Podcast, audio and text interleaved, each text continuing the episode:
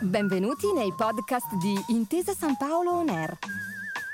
Un luogo dove vengono condivise idee, voci e soprattutto storie.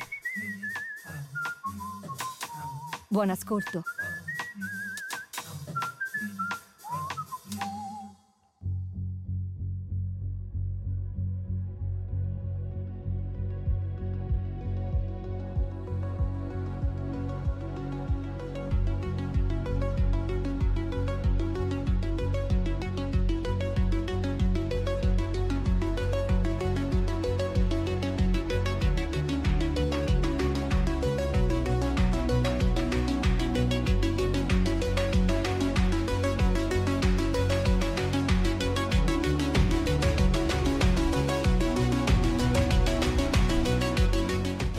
Messina, sono capo allenatore e presidente delle Basketball Operation dell'Olimpia Milano. Gianmarco Pozzecco e faccio l'assistente a Ettore. Sono Messina. Mario Fioretti e sono uno degli assistenti. Riccardo Pittis, nato e cresciuto a Milano. Nicolò Melli, Ala, Olimpia Io Milano. sono Andrea Missaglia, ho 22 anni. Ciao, mi chiamo Davide Maggioni e di professione faccio il docente. Meneghin, sono stato giocatore dall'80 al 90, poi stato ge- team manager della squadra fino al 97, 98, ma non mi ricordo. Comunque sono stato prima giocatore e poi team manager della squadra.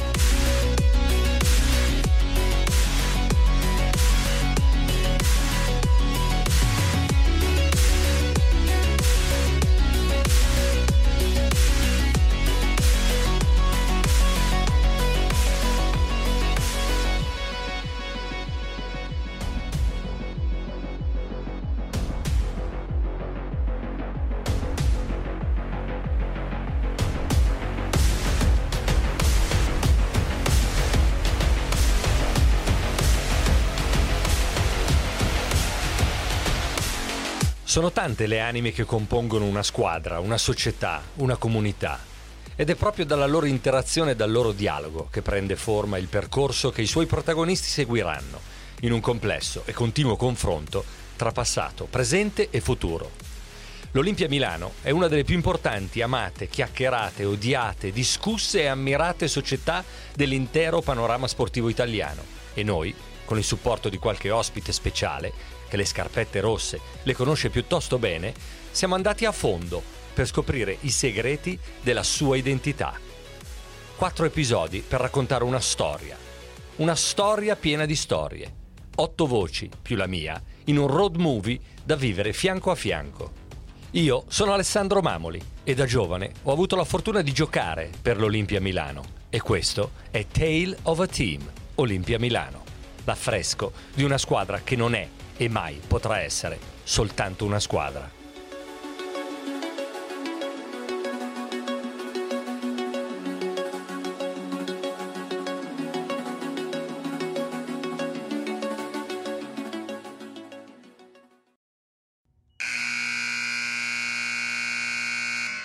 Io sono figlio d'arte, mio papà giocava a pallacanestro, tra l'altro ha fatto un anno anche alla Robot, alla Robot e Fides. E, e quindi, come dire, la, la- la pallacanestro de- della sua epoca io la, la vivevo, l'avevo vissuta insomma indirettamente, no? nei suoi racconti. E quindi queste sfide leggendarie tra Varese e Milano io eh, le avevo vissute tramite appunto questi racconti, perché insomma una delle, delle- delle cose che non, che non puoi non vivere è che eri consapevole ai tempi a Varese che o vinceva Varese o vinceva Milano, cioè non c'erano grandi, grandi alternative. Quindi, come dire, questa sfida io l'ho vissuta sempre come se fosse un qualcosa di epico, anche in periodi storici dove magari o la pallacanestro Varese o la pallacanestro Milano vivevano magari ecco, dei momenti di difficoltà, però per me rimaneva la partita per eccellenza. La prima voce tra tutte ad accoglierci è quella inconfondibile di Gianmarco Pozzecco, miglior nemico di mezza Serie A quando era ancora un giocatore, vice allenatore dell'Olimpia Milano dove guardava le spalle ad Ettore Messina mentre lavoravamo a questo podcast, commissario tecnico della nazionale azzurra oggi. La scelta del Poz, la mosca atomica per i più nostalgici, è tutt'altro che casuale, perché riassume nella storia della sua vita le due facce di una parabola metropolitana, quella di Milano, città unica che è allo stesso tempo un polo capace di attirare chiunque, e un'astronave lontana, che pare appoggiata sulla Terra soltanto per volontà di una civiltà aliena. Enorme Milano, caotica e moderna Milano, in un processo identitario tra basket e città che si esprime fin dai primi rimbalzi della palla a spicchi e che spesso si trova a raccontarne la grandezza anche per riflesso.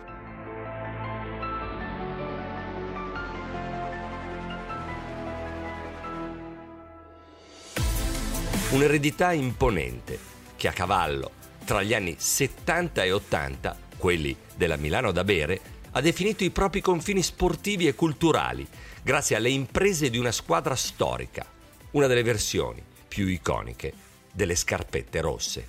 Per me diciamo, il massimo livello, soprattutto per chi, per chi, è cresciuto tra gli anni 70 e gli anni 80 in questo senso, eh, stiamo parlando del meglio, cioè se penso a Milano penso alla società di riferimento, ai giocatori più carismatici, ai giocatori più duri che sapevano unire talento a durezza, eh, quindi sicuramente il massimo nella pallacanestro per quello che era la pallacanestro in Italia in quel momento. Mario Fioretti è l'altro angelo custode di coach Messina, vice allenatore come il Poz, eppure quanto di più diverso possa esistere dal Poz un milanese adottivo che di far parte di questa storia, a volte, ancora non si capacita. Ci sono delle volte ancora a distanza di 19 anni che proprio penso, cioè ancora adesso, prima lo provavo quasi tutti i giorni, però dicevo, ma cioè, sta succedendo davvero a me, cioè che sono qua, cioè sono dentro con la prima squadra dell'Olimpia e sto allenando la prima squadra dell'Olimpia, sto facendo un pezzo di allenamento, sto, cioè eh, quasi davvero, e mi succede ancora, mi fa piacere, proprio come un sogno, come qualcosa di di quasi impossibile che mi sia successo. Ecco. Della Milano del basket, che all'alba degli anni Ottanta si è imposta come simbolo e immagine dell'intera città, ricorda ogni minimo particolare anche un uomo che di quella stessa società sta scrivendo oggi pagine di presente e di futuro. L'uomo a cui Mario e Gianmarco rispondono almeno quando si tratta degli affari del campo. Ettore Messina non ha certo bisogno di presentazioni, perché sono la sua carriera e il suo carisma a parlare per lui allenatore tra i più vincenti della storia europea, Ettore muoveva i primi passi nel basket che conta proprio all'epoca in cui l'Olimpia, per come la intendiamo ora, iniziava a prendere corpo. Ero assistente alla Virtus Bologna, abbiamo fatto anche una finale bellissima di campionato nell'84, poi ho cominciato a allenare nell'89 la prima squadra e Milano stava facendo gli ultimi, diciamo, uh, grandi campionati con Franco Casalini. Quindi ricordo perfettamente le loro tradizioni, il loro essere una squadra molto dura mentalmente, no? una squadra di, di, di, campioni, quindi ricordo perfettamente tutto quanto. E è rimasta probabilmente nella tifoseria il desiderio di vedere una squadra che si batta, una squadra che eh, insomma, ci metta testa, anima, cuore, fisico in qualsiasi possesso, gente che si butta per terra, eh, c'è sicuramente una conoscenza del gioco per il resto i tempi sono, sono, cambiati molti, il gioco è cambiato, i giocatori, i giocatori, sono cambiati, però direi quell'identità di squadra dura e tosta è probabilmente la cosa che tutti ricordano di quegli anni lì, eh, quindi insomma probabilmente è questo, questo senso di essere la squadra, no? la, la, squadra dei 28 scudetti in questo momento, magari diventeranno di più in futuro, speriamo, eh, però sì, quello devo dire è la cosa probabilmente che, che, è rimasta, che è rimasta di più. L'identità rimane, racconta Ettore, e se lo dice lui che nella gestione delle risorse umane è tra le migliori menti che il nostro paese abbia mai prodotto, di sicuro c'è da credergli. Una mente che, nel frattempo, è anche riuscita ad aumentare il conteggio degli scudetti, passando dai 28 del giorno della registrazione ai 29 di oggi, dopo una trionfale campagna 2022. Un viaggio unico, perché nel processo di crescita che da una città e dalle sue fondamenta si realizza costruendo pezzi di comunità condivisi come l'Olimpia stessa, che è un patrimonio di tutti, sono i dettagli a fare la differenza e molto spesso, per dare corpo ad un pensiero, serve l'operato degli uomini più grandi, che si sanno mettere a metà strada tra la storia e la progettazione del futuro. Sono importantissimi i giocatori, perché tu vedi per esempio che sono due, eh, Rodriguez e Heinz, per motivi diversi, però sono stati giocatori a cui immediatamente la gente si è molto legata. Uno perché ha questa capacità creativa nel gioco, l'altro perché ha questo approccio invece molto duro, serio, eh, con grande leadership. Quindi no, secondo me così come è stato per i D'Antoni, i Meneghin, eh, i, appunto i Boselli, eccetera, eccetera, eccetera, i McAdoo, eh, a, a, maggior ragione il, il giocatore è ancora fondamentale per creare coesione, per creare un rapporto un feeling, un, una mentalità. Sì. Sicuramente ci si ritrova probabilmente in un tipo di mentalità, ma ci si ritrova soprattutto nelle persone, credo. Dunque la vita quotidiana era molto semplice. Se è vero che ci si ritrova soprattutto nelle persone, Messina, Docet, allora è difficile trovare una voce più familiare di questa per i tifosi dell'Olimpia Milano e per gli amanti della pallacanestro in generale. Dino Meneghin è un pilastro della nostra storia sportiva un tronco di quercia dal timbro profondo e dal sorriso buono, capaci di rappresentare con la stessa disarmante umanità il ricordo di un passato eroico e la leggerezza delle idee future. Dino ha vinto tutto quello che c'era da vincere con l'Olimpia. E non solo, ma persino lui, prima di diventare icona, è stato ragazzo.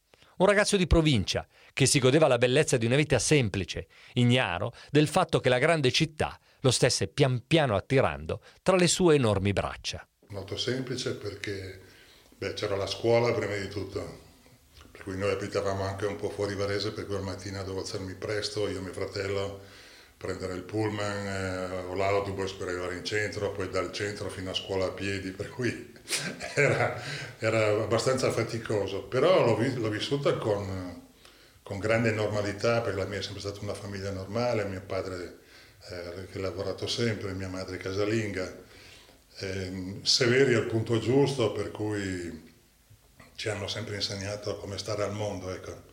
Essere educati, ossequiosi, diligenti, cercare di... Per mio padre assolutamente il, il pezzo di carta, perché lui era andato a lavorare in fabbrica a 15 anni e quindi non aveva potuto studiare più di tanto, quindi lui per me e per mio fratello voleva prima di tutto che si studiasse.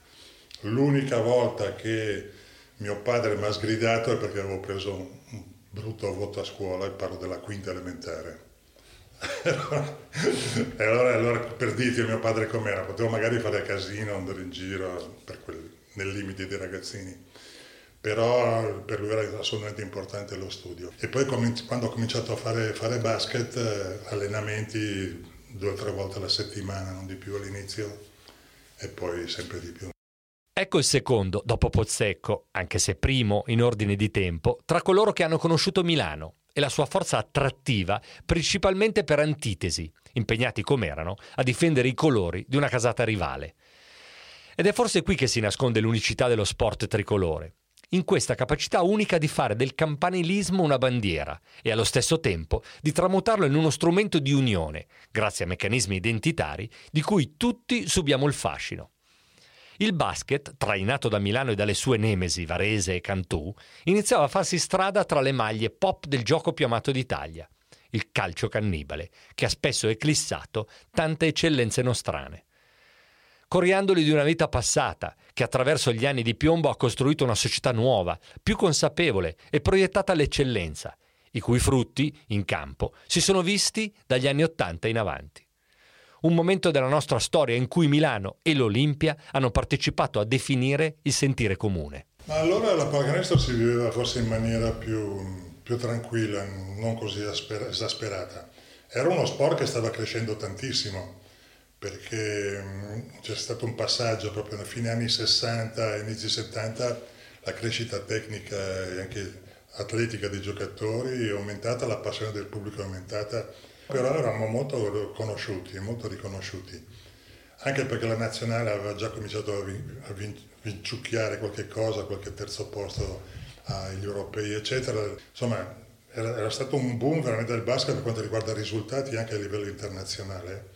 E quindi quando tu vinci inevitabilmente vai sui giornali anche quelli che non sono prettamente sportivi.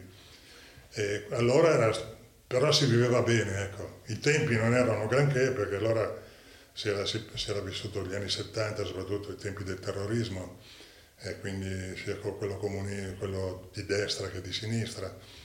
Però tutto sommato era un periodo che ha anche costruito un po' meglio la nostra Italia, ecco. fra mille difficoltà ci ha permesso di vivere poi gli anni Ottanta in maniera perfetta. Gli anni Ottanta.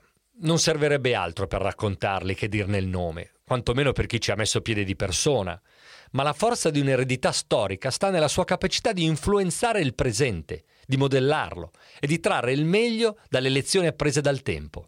Un caso su tutti, per fare un parallelo con l'oggi, è ancora quello di Ettore Messina, che quella Milano da bere fuori e da battaglia in campo l'ha conosciuta in prima persona e che oggi, molti chilometri più tardi, ne sa dare una chiave di lettura nuova. Messina, che ha vissuto il basket in ogni sua forma, sa evidenziare il filo conduttore che dalle nostre origini conduce fino all'NBA, dove è stato protagonista, traducendo per noi i codici di alcune leggi non scritte che, nello sport, diventano universali e condivise. Allora, gli Spurs sono innanzitutto un, un'organizzazione molto aperta all'internazionalità, però quello che hanno, hanno secondo me che i loro valori principali sono quelli che condividiamo in Europa quando, quando facciamo sport. Quindi c'è un forte senso di appartenenza, c'è un forte senso di uh, mantenere, come si può dire, la tradizione. Aggiungerei una cosa, che è molto chiaro a tutti, che per avere una buona squadra non è che devi avere per forza degli amici, cioè quello aiuta, però non, ci sono molte organizzazioni, anche non sportive, che pensano che mangiando più pizze insieme si faccia meglio il proprio lavoro e ci si dimentica che invece la cosa importante è fare bene il proprio lavoro. Poi se si diventa amici è anche meglio, però io posso tranquillamente avere un'enorme stima professionale della persona che mi sta vicino e poi, e quindi voler giocare con lui, avere la tranquillità di passargli la palla perché mi fido di lui, però poi fuori dal campo io faccio la mia vita e lui fa la sua. Allora forzare situazioni all'inverso ho imparato anche lì negli Stati Uniti, oppure diciamo ne ho avuto la conferma, non necessariamente porta a buoni risultati, anzi sprechi energie per niente. Dinamiche esterne e dinamiche interne, che nascono dal vivere la città, dal conoscerne gli spazi e che hanno poi un impatto sulla squadra e sui suoi risultati. L'ambiente che influenza l'umore, l'umore che influenza la performance, la performance che si riversa sull'ambiente in un ciclo senza fine. È psicologia applicata allo sport, oppure viceversa, poco importa, che si ingigantisce e si intensifica più è grande il palcoscenico che la ospita. E nessun palcoscenico, mai, nell'Italia del basket, è stato più grande di Milano, la città della Madonnina, della Scala, del Duomo e dell'Olimpia. Oggi, come ai tempi del Menego, quando magari l'approccio richiesto ad un gruppo di uomini per diventare squadra era diverso rispetto a quanto appena raccontato da coach Messina.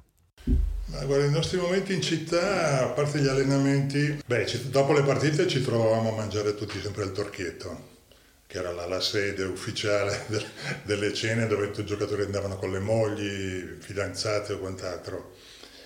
E il dopo cena quasi sempre era all'inizio a casa di Toio Ferracini, perché anche, era l'unico che aveva una casa grande, aveva la moglie che sapeva anche cucinare o sapeva servire tapas, roba del genere, però quello era il nostro punto di ritrovo, prima a casa sua, poi a casa di Premier, quando Toyo è andato via, perché Premier ha preso l'appartamento di Toyo, quindi era l'unico appartamento grande. Eh, per cui la, la, nostra forza, la bellezza era quella di, come detto prima, di trovarci anche fuori dal campo.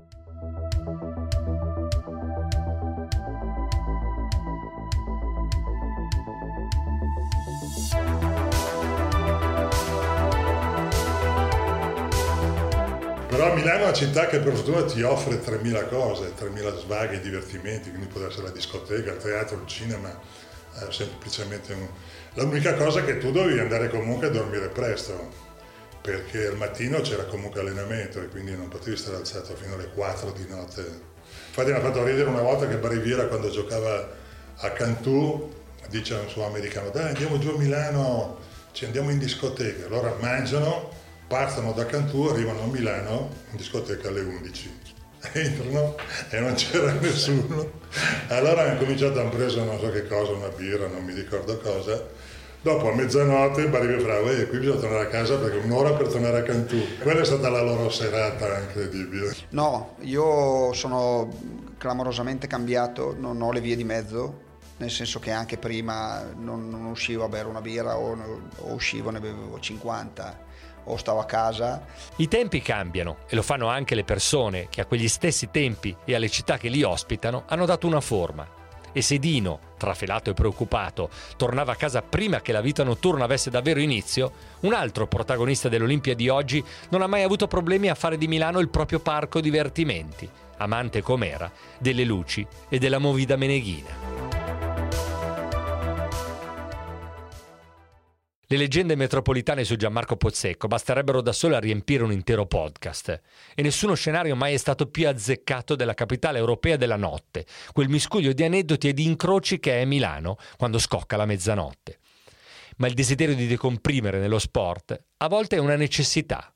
Una necessità che cambia nel corso degli anni e che trova nella città stessa e nella sua skyline il giusto complice forse anche un po' per necessità, perché dopo le partite avevo proprio secondo me biologicamente, fisiologicamente, mentalmente la necessità di staccare completamente e, e mi aiutava, mi aiutava ad andare in discoteca, veramente pensare ad altro. Mia moglie Tania mi ha, cambiato, mi ha cambiato la vita in modo esponenziale. In più noi abbiamo dei ritmi qui in Armani che sono quasi insostenibili a livello di partite e quindi di conseguenza di preparazione di partite per fare in modo che, che il nostro caponatore abbia tutte le informazioni necessarie per poi eh, trasferire ai giocatori. Mm, quindi no, non, non ho, ho, notato e, noto quotidianamente attraversando la macchina, eh, con la macchina la città che Milano ha fatto secondo me, è l'unica città d'Italia secondo me che è stata al passo con la crescita esponenziale che hanno avuto città come Istanbul, Mosca, è l'unica secondo me città che veramente ha avuto, sta continuando ad avere un, un cambiamento in, in senso positivo.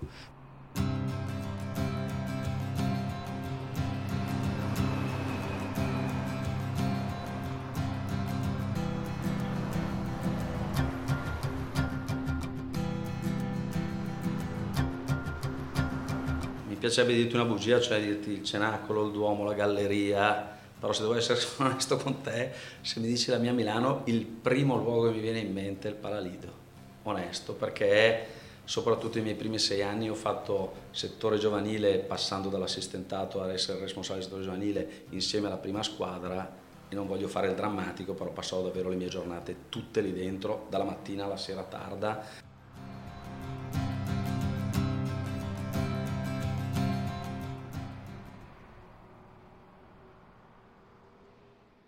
Mario Fioretti, invece, vive la città come tanti professionisti e lavoratori. La vive come i rappresentanti di ogni settore, schiacciato tra un'agenda che non smette mai di riempirsi di cose nuove da fare e il desiderio inespresso di avere più tempo per godersi i luoghi speciali del posto che chiama casa.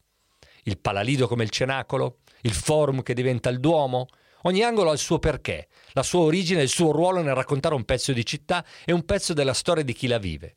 È un sentimento condiviso che prende lo stomaco e prende la testa, soprattutto in coloro che a Milano non sono nati, ma sono comunque diventati grandi. Una sensazione che unisce tutti quelli che in questa enorme metropoli mettono piede per la prima volta, nella speranza di scoprirne qualcosa di segreto e di diventarne ingranaggi felici. La zona della moda, dove tra l'altro, ecco se mi dice un altro luogo, non so, dove c'è diciamo, tutto il quartiere Armani dove abbiamo festeggiato tante nostre vittorie e la bellezza, ma perché quella la collego anche quando sei ragazzino e sei in una città di provincia come Bergamo e pensi eh, di, andare a fare la cosa più grande del mondo, se ero con mia sorella pensavo adesso a fare in corso Vittorio Emanuele due passi, arrivo fino al Duomo, mi sembra di essere... Cioè, di avere raggiunto il massimo, no? poter prendere il, un autostradale o il treno da solo e quindi ovviamente la parte eh, storica di Milano è ovviamente affascinante per tutti, penso che qualsiasi persona del mondo che arriva qua cioè resta, resti colpito. Mi rendo conto che per i ragazzi che arrivano qua a Milano è un posto bellissimo dove vivere perché ormai offre davvero di tutto e è diventata una città cosmopolita come, come le grandi metropoli e quindi è ovvio ci sia stato un cambiamento eh, di, sia di, di, modi perché si sono mischiate varie culture che di tempi, e, però questo ce la vedo onestamente come una cosa positiva e anche a livello architettonico è fuori di dubbio che vent'anni fa non c'era lo skyline come c'è adesso che eh, da casa mia quando c'è il cielo molto terso posso addirittura vedere i grattacieli di Milano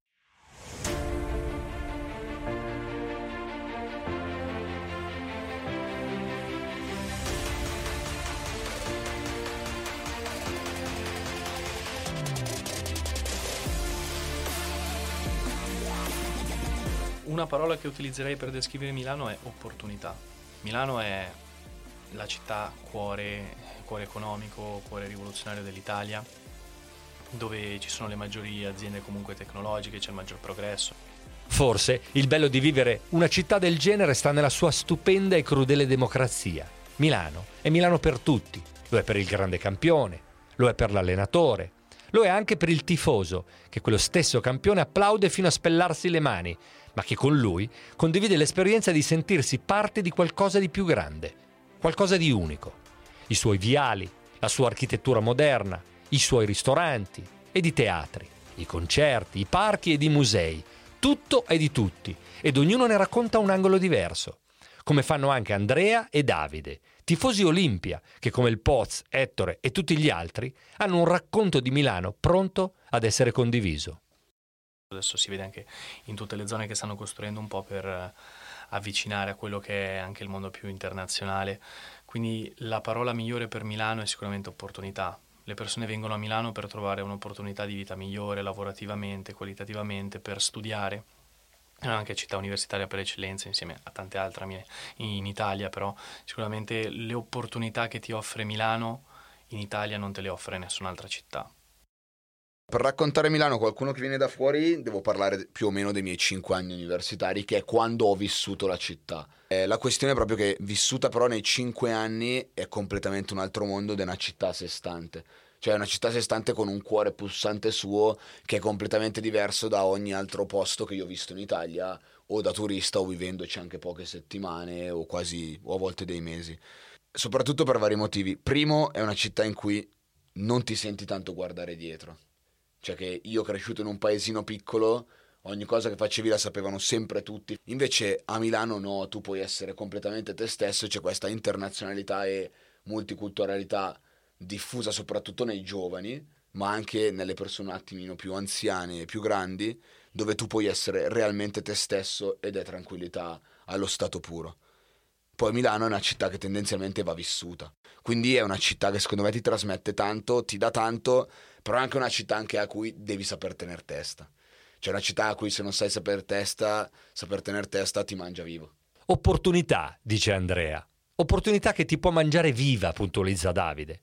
Rispettivamente professionista nel campo della comunicazione il primo e professore il secondo, rappresentano migliaia di tifosi come loro, portando la propria storia al servizio della nostra narrativa. E se Milano, terra delle opportunità, è più immediato da capire, la Milano che ti mangia viva, oltre che un testamento alla sua appetibilità, è anche il manifesto di una città difficile, complicata, che serve conoscere per potersi destreggiare tra le sue luci al neon. Luci al neon che cominciavano soltanto a macchiare l'orizzonte di Milano ad inizio anni 70, quando per le sue strade gironzolava un ragazzino alto, magro, che avrebbe scritto pagine importanti dello sport cittadino. Riccardo Pittis, classe 68, a Milano, è nato e cresciuto. E prima di esserne protagonista in campo è stato a tutti gli effetti un figlio della città.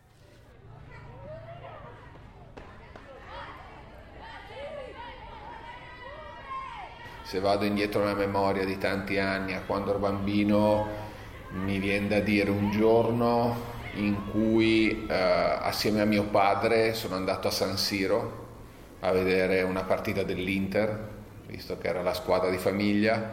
La città era totalmente eh, l'opposto di quello che è adesso. Per dirti, noi giocavamo per strada a calcio, a qualsiasi gioco eh, assieme al gruppo di amici in mezzo alla strada.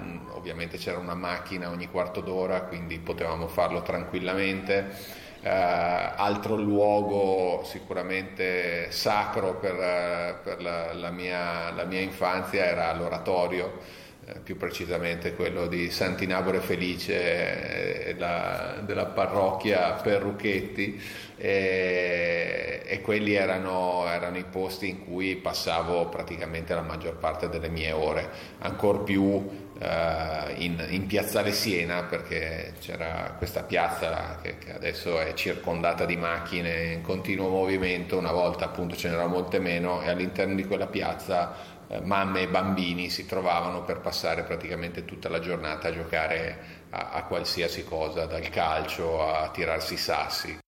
Giocare a pallone per strada oggi non è più possibile, quantomeno non a Milano. Una città che ha visto crescere Riccardo, che ha accolto Dino e che poi, smussando le proprie asperità, è diventata la casa di una nuova generazione di atleti. Uno, tra quelli che hanno fatto una conoscenza diretta della sua durezza, è Niccolò Melli, il co-capitano dell'Olimpia Milano, che per trovare la propria comfort zone tra le mura della città ha dovuto faticare parecchio. Beh, io ho avuto tre passaggi a Milano. Eh, il primo, poi sono andato in prestito e sono tornato il secondo anno e poi questo.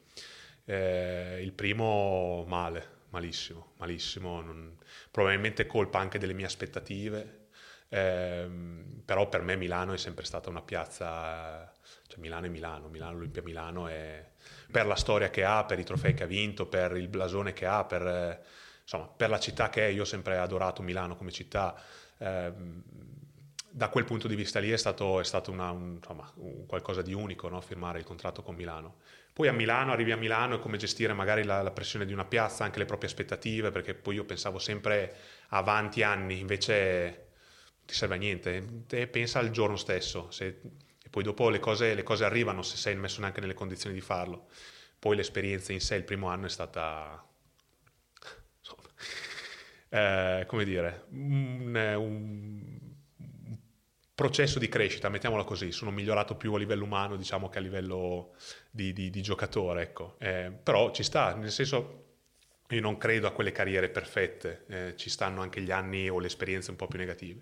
Poi invece quando sono tornato, e per fortuna che sono andato a Pesaro, che comunque mi ha dato la possibilità di respirare un po', perché comunque era la mia prima esperienza fuori casa così, eh, sono tornato è stato diverso, lì c'è stato più un percorso di crescita che poi eh, ha portato comunque alla vittoria allo scudetto, eh, quella è stata una delle gioie più grandi che io abbia mai provato, anche proprio per il mio attaccamento a, a questa maglia, poi essendo italiano vincere lo scudetto in Italia, insomma ha un sapore particolare.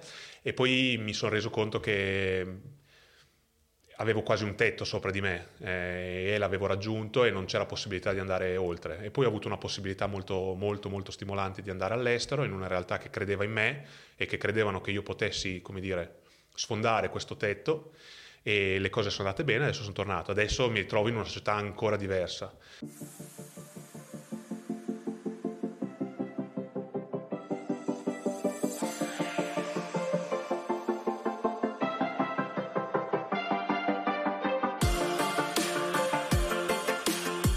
Poi torni qua con altre aspettative, con eh, così, così, anche la, l'esperienza che c'è già stata, quindi ehm, i tifosi, le persone che comunque lavorano in questa società ti hanno visto in un modo, hanno visto cosa hai fatto e si aspettano certe cose, però c'è anche un altro tipo di responsabilità ancora. Quello che c'è qua è una delle migliori organizzazioni in Europa e non lo dico perché mi trovo qua, lo, te l'avrei detto anche avessi giocato in un'altra squadra eh, però vivendola tutti i giorni posso dire che è veramente un'organizzazione eh, incredibile, unica e che mette noi giocatori nelle condizioni di performare al meglio e quindi sono tre momenti tutti diversi di questa vita diciamo milanese. La terza volta è decisamente quella buona per Nick, che dell'Olimpia e di Milano ha visto anche incarnazioni diverse. Il suo è il racconto di una consapevolezza costruita, il riassunto perfetto di come una città e una squadra possano vivere in simbiosi ed osservare a braccetto lo scorrere del tempo. Tutto si riassume nei gesti, tutto vive nell'identità collettiva. Ed è lo stesso Davide, che aveva paura che la città lo mangiasse, a trovare infine l'aneddoto perfetto per raccontare ciò che davvero unisce le parti. È una storia semplice, casalinga e domestica, ma che è anche impossibile per un milanese autoctono o acquisito che sia non sentire propria.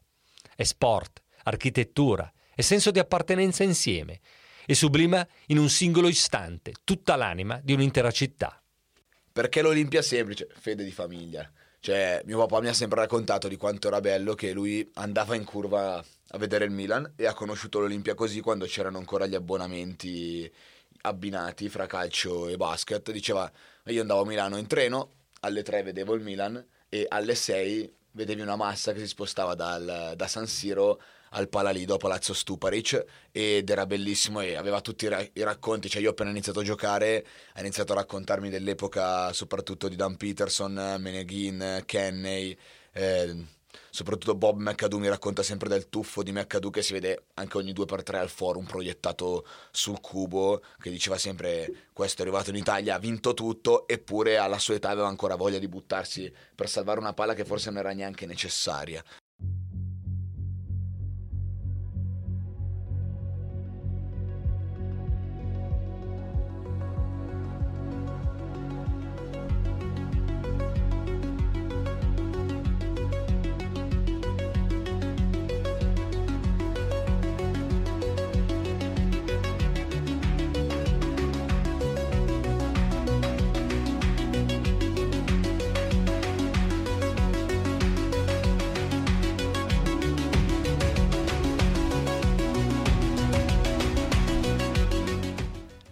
Quanto pare, invece, ogni palla è necessaria. Perché anche se non lo è da un punto di vista tecnico del punteggio, il suo racconto continua a rivivere nella memoria della gente, generazione dopo generazione. Una squadra che è anche una città, una città che è anche una squadra, per una comunione di intenti, di spazi, di storie e di idee che sull'asse del tempo scompagina le carte e mescola amabilmente il passato ed il futuro. È una storia di uomini e di monumenti, di anime e di pensieri, di basket e di cultura. Milano va vissuta perché è fatta dalle persone.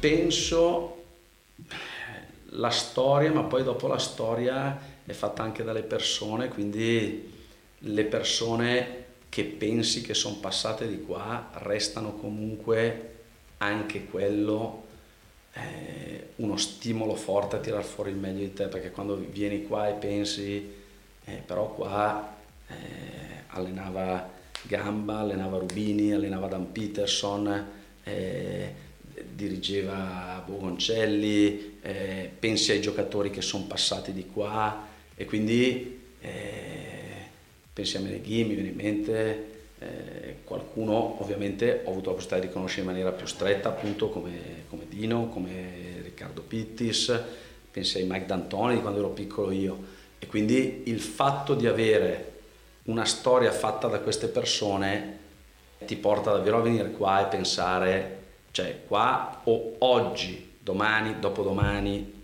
fra quattro... Ogni giorno riesco a venire qua a spingermi al, diciamo, al limite o se no non sono adeguato, cioè o se no non sono la persona giusta per star qua. E quindi penso che una sensazione così, un senso di appartenenza, un fatto di sentirsi dentro qualcosa di molto più grande di te, che ti, fa sempre pensare sono sempre indietro, cioè devo sempre cercare di fare qualcosa di più, se no questa cosa qua non me la sto meritando, penso che quella sia, parlo per me, sia la forza dell'Olimpia Milano.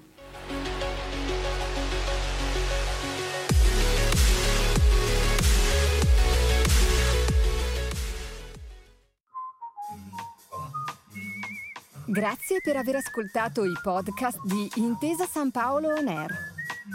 Al prossimo episodio.